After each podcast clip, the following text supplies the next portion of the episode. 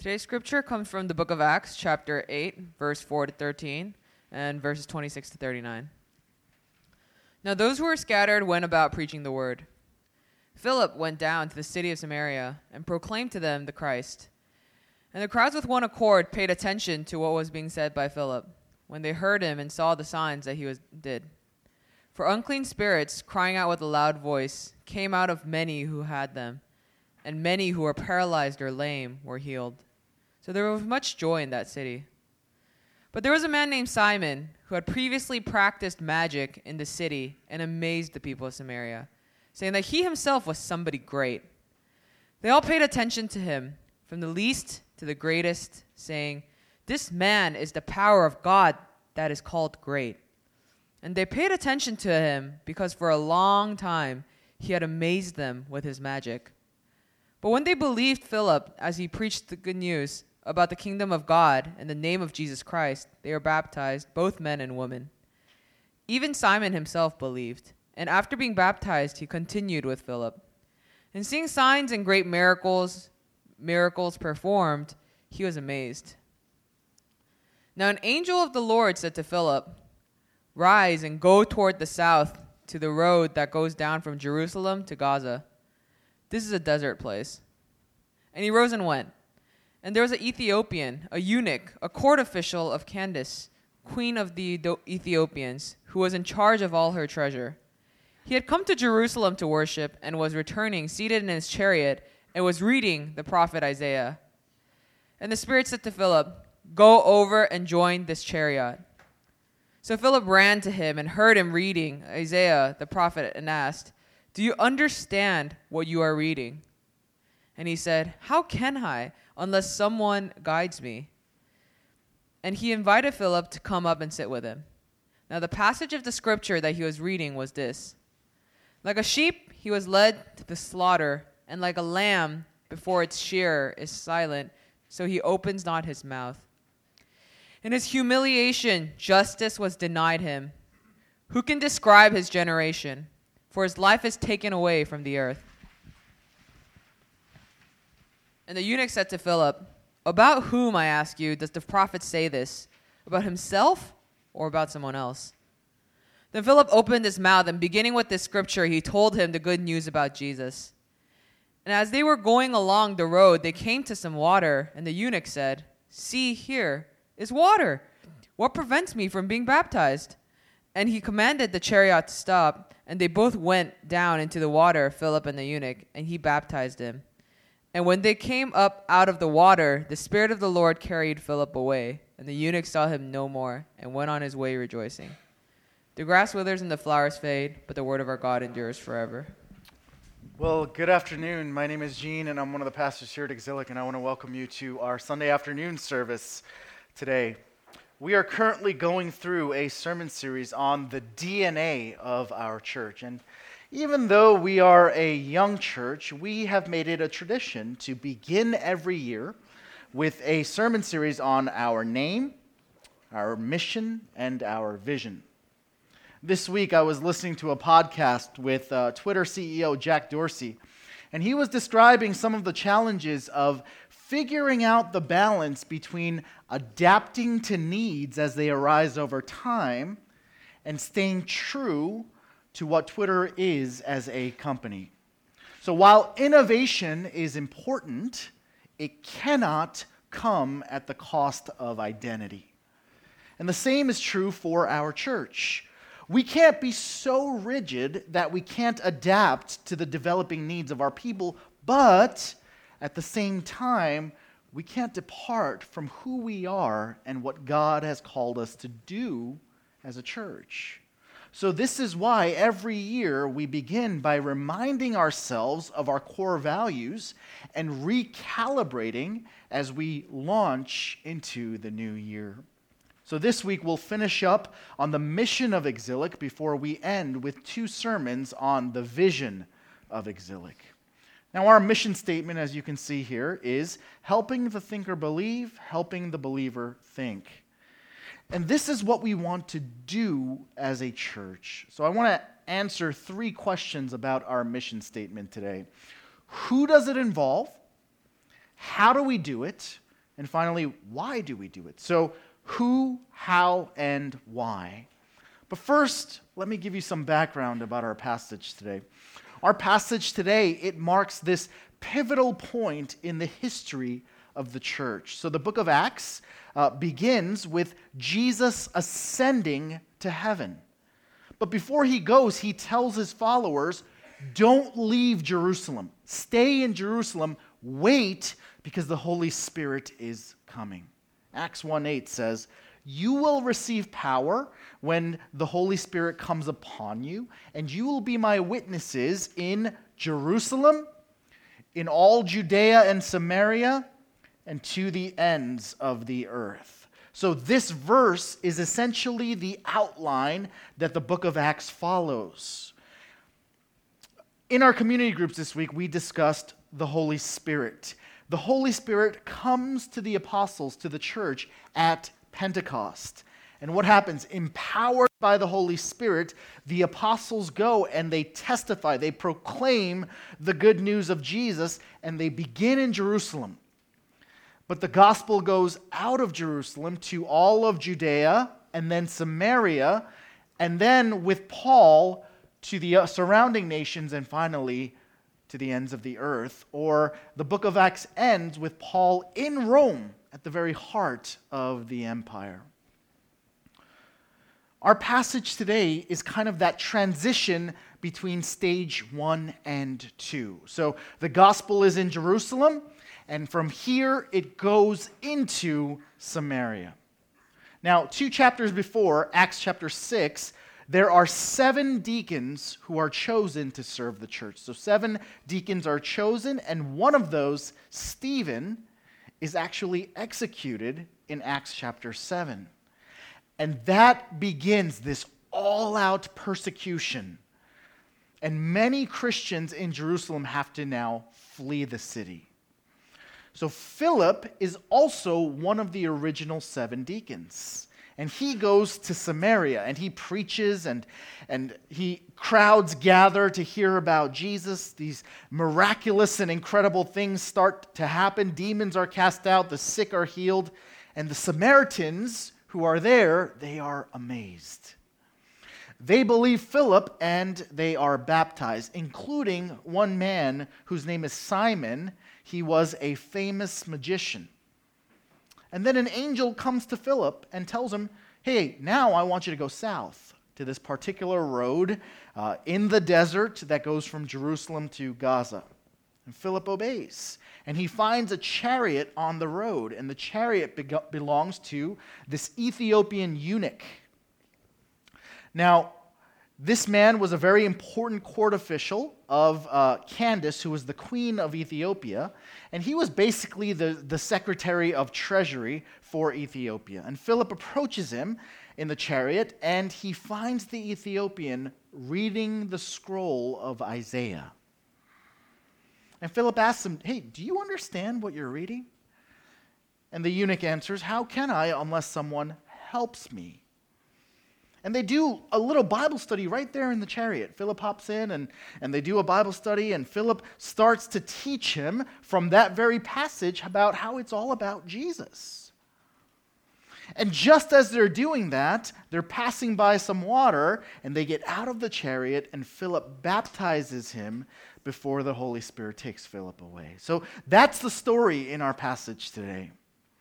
And I want to say the mission of Exilic, the mission statement of Exilic, it's not a new thing, but it is the same mission that Jesus gives to the church. So our mission statement, it's basically a rewording, a restatement of the Great Commission in Matthew 28 and the same mission that the Christians here in the book of Acts receive be Christ's witnesses here and to the ends of the earth. So I want to answer three questions today. Who does our mission statement involve? How do we do it? And why do we do it? Who, how, and why? First two. Last week, Brian said in his sermon that our mission is God's mission. We join God in his mission rather than doing our own mission. And this is absolutely what we see in our passage today. God is the one who orchestrates everything. He arranges all of the circumstances, He moves all the pieces on the chessboard. God is in control. And what we see again and again in the Bible is that God's ways are not our ways, His thoughts are not our thoughts. He does things that don't make sense. He does things that we don't quite get. We can't see the big picture. We can't understand what God's doing because He's God. And He's operating so far ahead of what we, have, we are capable of understanding. He doesn't do what we expect. Don't we often have this very karmic understanding of life? If we do good, then good should happen to us. If we do bad, then we deserve and often get misfortune. But in the chapter right before, Stephen is a good man but he's brutally stoned to death by an angry mob. And this opens the gates wide for persecution of Christians throughout Jerusalem. Verse 3 says, But Saul was ravaging the church, and entering house after house, he dragged off men and women and committed them to prison. The Christians in Acts 8, they must have been shocked about what happened to Stephen. They actually bury his body, mourning the loss of a dear brother. And immediately they hear that they're not safe either, but that the authorities are literally going door to door and dragging Christians off to prison. So many of them, they have to flee Jerusalem right away. And they must have been wondering this where is God? Wait, I thought God would protect us. Why is He letting these things occur? Were we wrong about God? Does He exist? Is He actually for us? Does He love us? And Philip, personally, he must have been a wreck too. To lose Stephen, his fellow deacon, his friend, his brother, to see him beaten to death with stones. And then to have to leave his home in the middle of the night to Samaria, of all places. You know, Samaria was a place that the Jews, they deliberately went the long way to avoid at all costs. The Samaritans, they were these ancient cousins of the Jews. They, they intermarried with other nations, and then they compromised the Jewish faith. They took the Old Testament and they got rid of all of it except for the first five books. Then they built their own rival temple at Mount Gerizim. And then they converted that temple to worship not God, but Zeus. Remember the utter scandal when Jesus is caught talking to the Samaritan woman at the well in John 4. Remember the, the shock of the crowds when Jesus tells the parable of the Good Samaritan in the book of Luke. Now, if I were Philip, I, I would be devastated. W- where are you, God? Why are these things happening? Why am I in Samaria? So many things happen in these accounts that, that we could never anticipate. God advances his kingdom, he advances the gospel through persecution and suffering rather than popularity and success. In fact, the very man who persecutes the church, Saul, he becomes the most important voice of the church, the most important missionary, and he even forfeits his own life for Jesus. It's interesting that while the church in Jerusalem is being ravaged, the Samaritans end up rejoicing greatly as they believe in Jesus.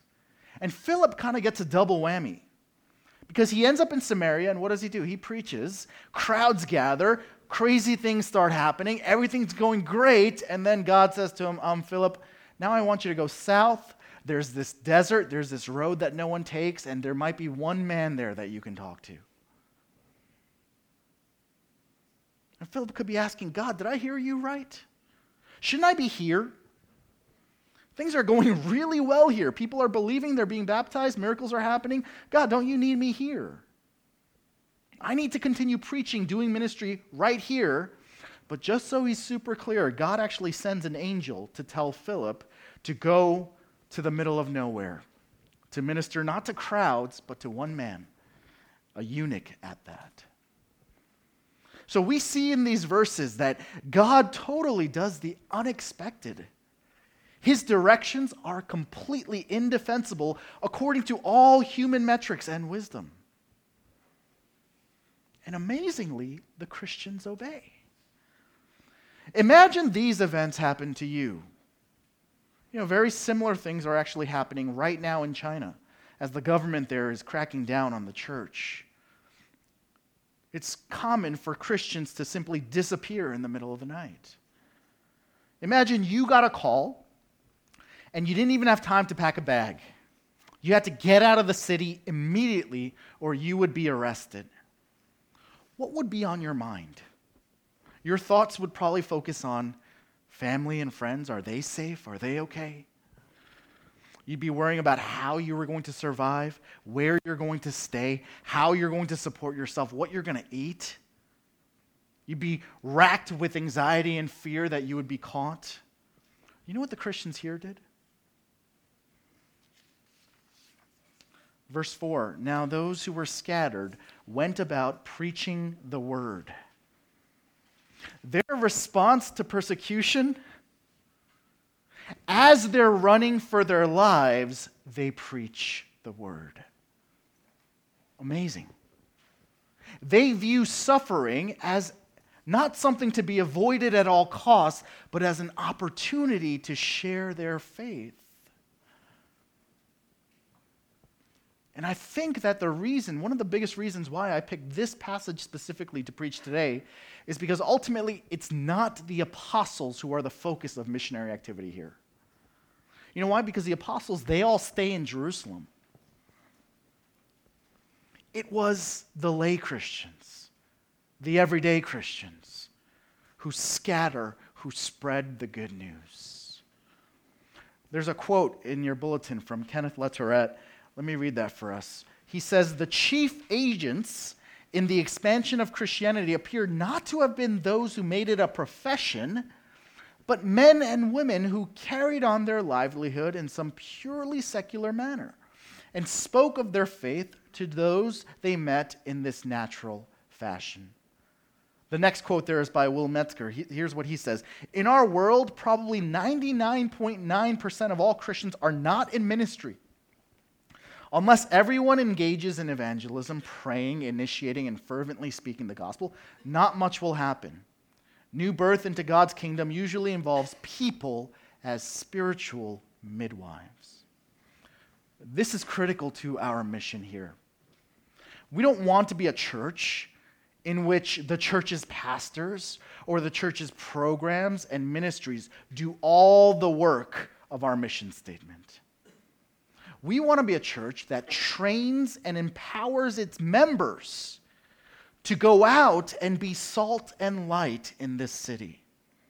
You know, the church as an institution, nowhere in the Bible is it called to change the world. We don't see that command. But its people, believers, they will be witnesses of Christ in their families, schools, workplaces, and in broader society. Did you know that Philip was not an apostle? He was not a pastor or an elder. He was simply a believer who was not afraid to obey. He was not ashamed to tell others about his faith. We want to be a church that cultivates and sends out many Philips into our city and our world. It's no accident that our CGs, our community groups, for example, meet every other week instead of every week. There's a reason why we try not to overload our calendar with different events and ministries. Why? Because we don't want to bring you into the church and keep you here. We want to faithfully teach you about Jesus and then send you out into the city and world, to the hard places where other people don't want to go. So, where did Philip go in this chapter? To outsiders. Samaritans, they were racial outsiders. Simon the magician, he was a racial outsider, but he was also a religious outsider, practicing in the occult. The Ethiopian eunuch, he was a racial, a religious, and also a social outsider because he was a eunuch. You know, he came all the way from Ethiopia to Jerusalem to worship God, and he wouldn't have gotten in through the front door, the front gate of the temple. You know, because Gentiles can make it in the front gate to the court of Gentiles and they can worship there, but he wouldn't have made it that far because he was a eunuch. So he would have been excluded.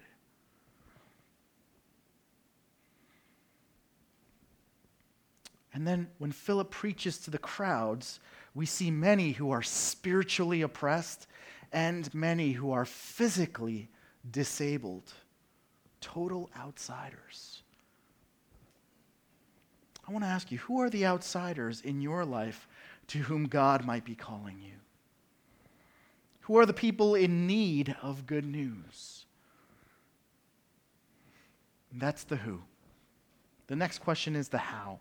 And I want to point you to two specific people mentioned here Simon the magician and the Ethiopian eunuch. You know, Simon was a magician or a sorcerer. He was either someone who dabbled in the supernatural, or he was this illusionist who tricked people with sleight of hand and special effects. Either way, he hears what Philip is preaching, and then he marvels at the miracles that happen. And these are things that he could never replicate or explain. And he believes, and he is baptized. And then when Peter and John, they come to Samaria, they pray for the Samaritans, and the, the Holy Spirit comes to the Samaritans. Simon sees this, and what he does is he reaches into his wallet and he tries to offer Peter and John money so that he could have the same power that they have. And Peter just lays into Simon. He rebukes Simon and he says, You have totally misunderstood God, the gospel. You're trying to exploit God for personal gain.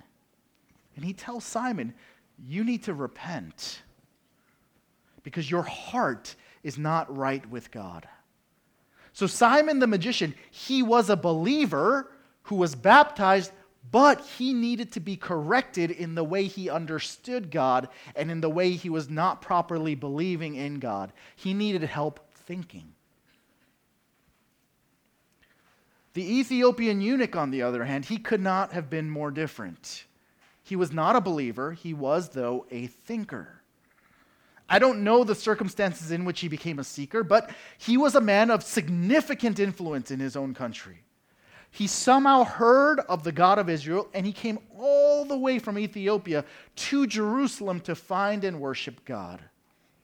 And most likely, he probably didn't get very far at all. And he was returning home and even sitting in his chariot. He's studying the scroll of Isaiah. He's studying the Bible, searching for answers. Philip finds him reading Isaiah 53, which is one of the clearest pictures of Jesus in the Old Testament. And did you know that this was the very first example of one on one evangelism that we see in the book of Acts? Philip asks him this question Do you understand what you're reading? And the eunuch answers him, How can I unless someone helps me? He is a thinker who desperately wants to believe. So we have in these two people a thinker and a believer. The thinker needs help believing, the believer needs help thinking. How does it happen? Well, in exactly the same way. They both need to be taught correctly about the gospel. They both need to be taught about Jesus. Peter tells Simon the magician, You're a sinner. Your heart is not right. You're trying to do this for your personal advancement and gain. Peter has to teach him how the way up is down in the gospel, the way down is up.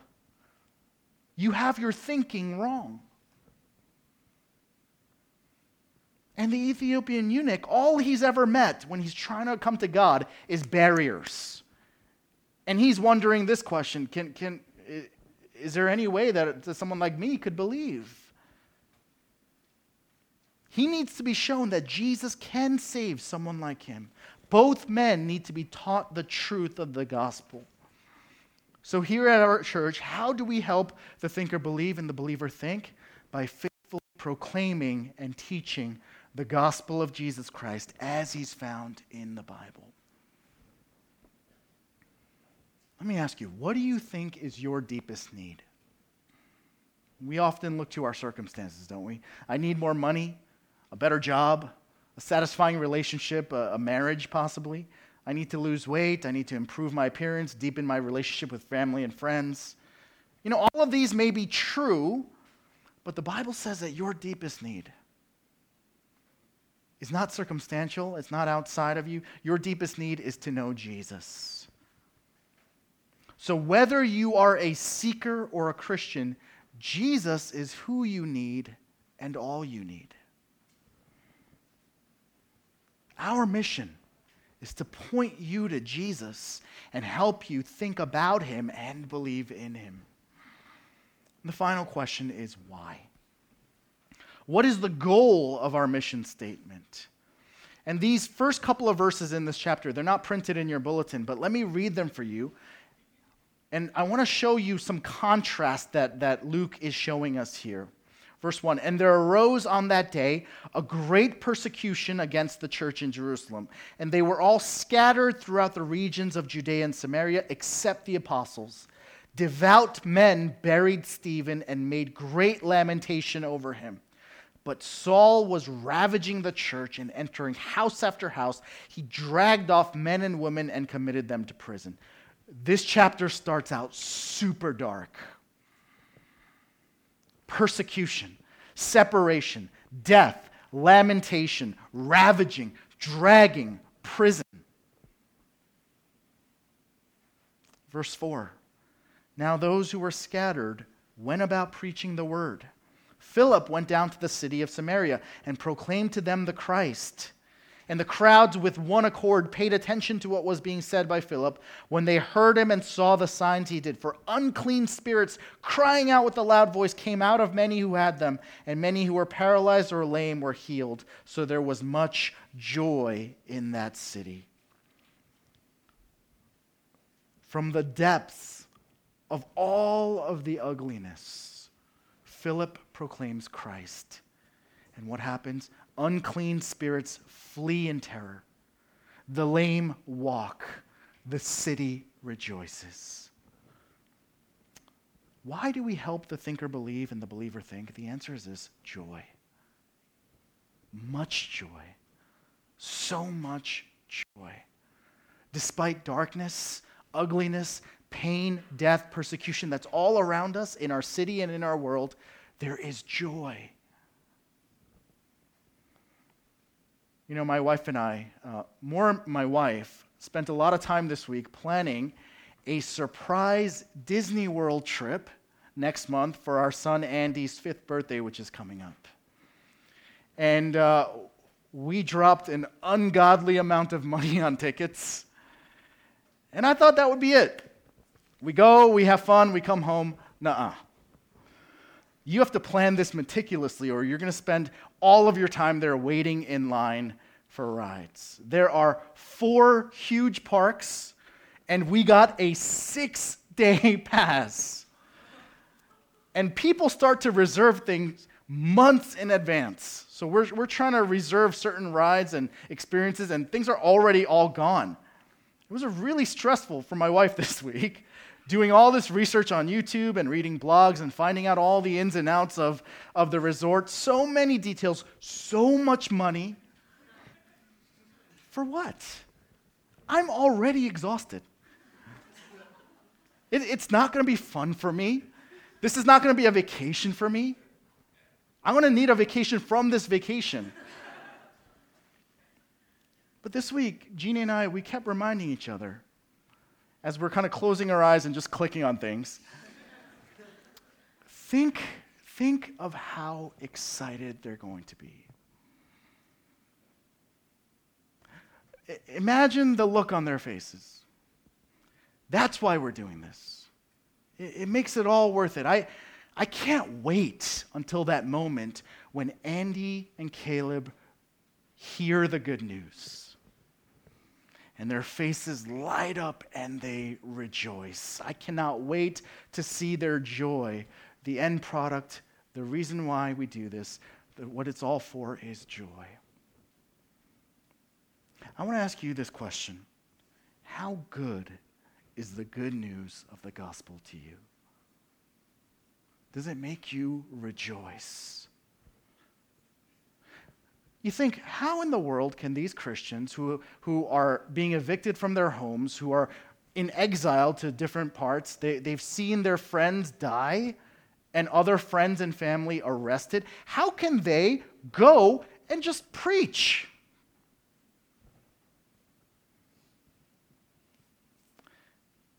You know, it's because that despite all of the tragedy, the suffering, the misfortune, they have something exceedingly, surpassingly good. They have something that is so good that nothing can take that away. Isn't it our natural instinct when something good happens to us, we just want to share it with others? I, I see some of you ladies who just get engaged and you're like this, worshiping like this, because you, you, you, you, you, want, you want to share good news. You want other people to know. That makes the experience better. And even when bad things happen, what do we do? We think of the good. We think of that which we do have, that which we cannot lose. You know, after Philip breaks the good news to the Ethiopian eunuch, he tells him about Jesus. They just happen to be passing a body of water. And the eunuch suggests baptism in a very strange way. Verse 36 And as they were going along the road, they came to some water, and the eunuch said, See, here is water. What prevents me from being baptized? This is the moment. He gets it. His eyes are opened to the truth. He's found what he's been searching for for so long. And I, I imagine him just trembling with excitement as he asks Philip, Here's water. What prevents me from being baptized? And here's what he's asking him He's asking him this Is there anything? Is there anything that is preventing me from being baptized. You see, deep down, he knows. He knows that he is unfit for the presence of God. They were actually right when they wouldn't let him in the temple. He knows that he is not good enough for God.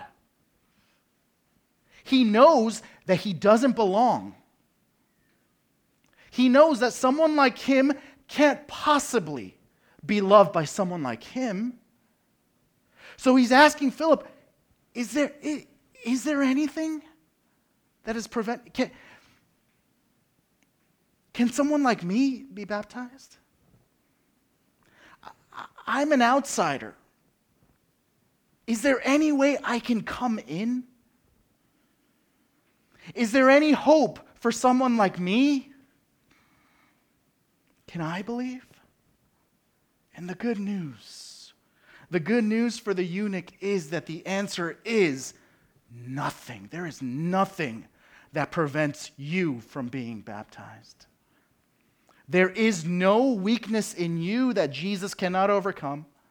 There is no sin that Jesus cannot forgive. Jesus is enough. Jesus can save someone like you. Jesus, the ultimate insider, became the ultimate outsider so that he could bring an outsider like you all the way in. You are included in the salvation that Jesus won through his death and resurrection. You belong. And I wish I was there for that baptism. I wish I could see the joy. Because it says he is baptized and he leaves rejoicing. Do you rejoice at the fact that you belong? That someone like you, unfit, can be brought in? The final quote in your bulletin from Jeffrey Thomas here's what he says When this great awakening happened in Samaria, lives were transformed and turned upside down a whole new way of life began. People began to talk in a new and different way, and they were full of enthusiasm about certain new things that had come into their lives.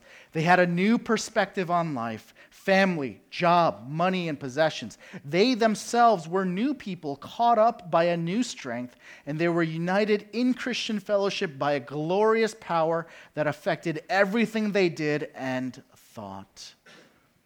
Friends, that is the hope for our church that we will bring good news to thinkers and believers, and that we would be a church that rejoices in the gospel.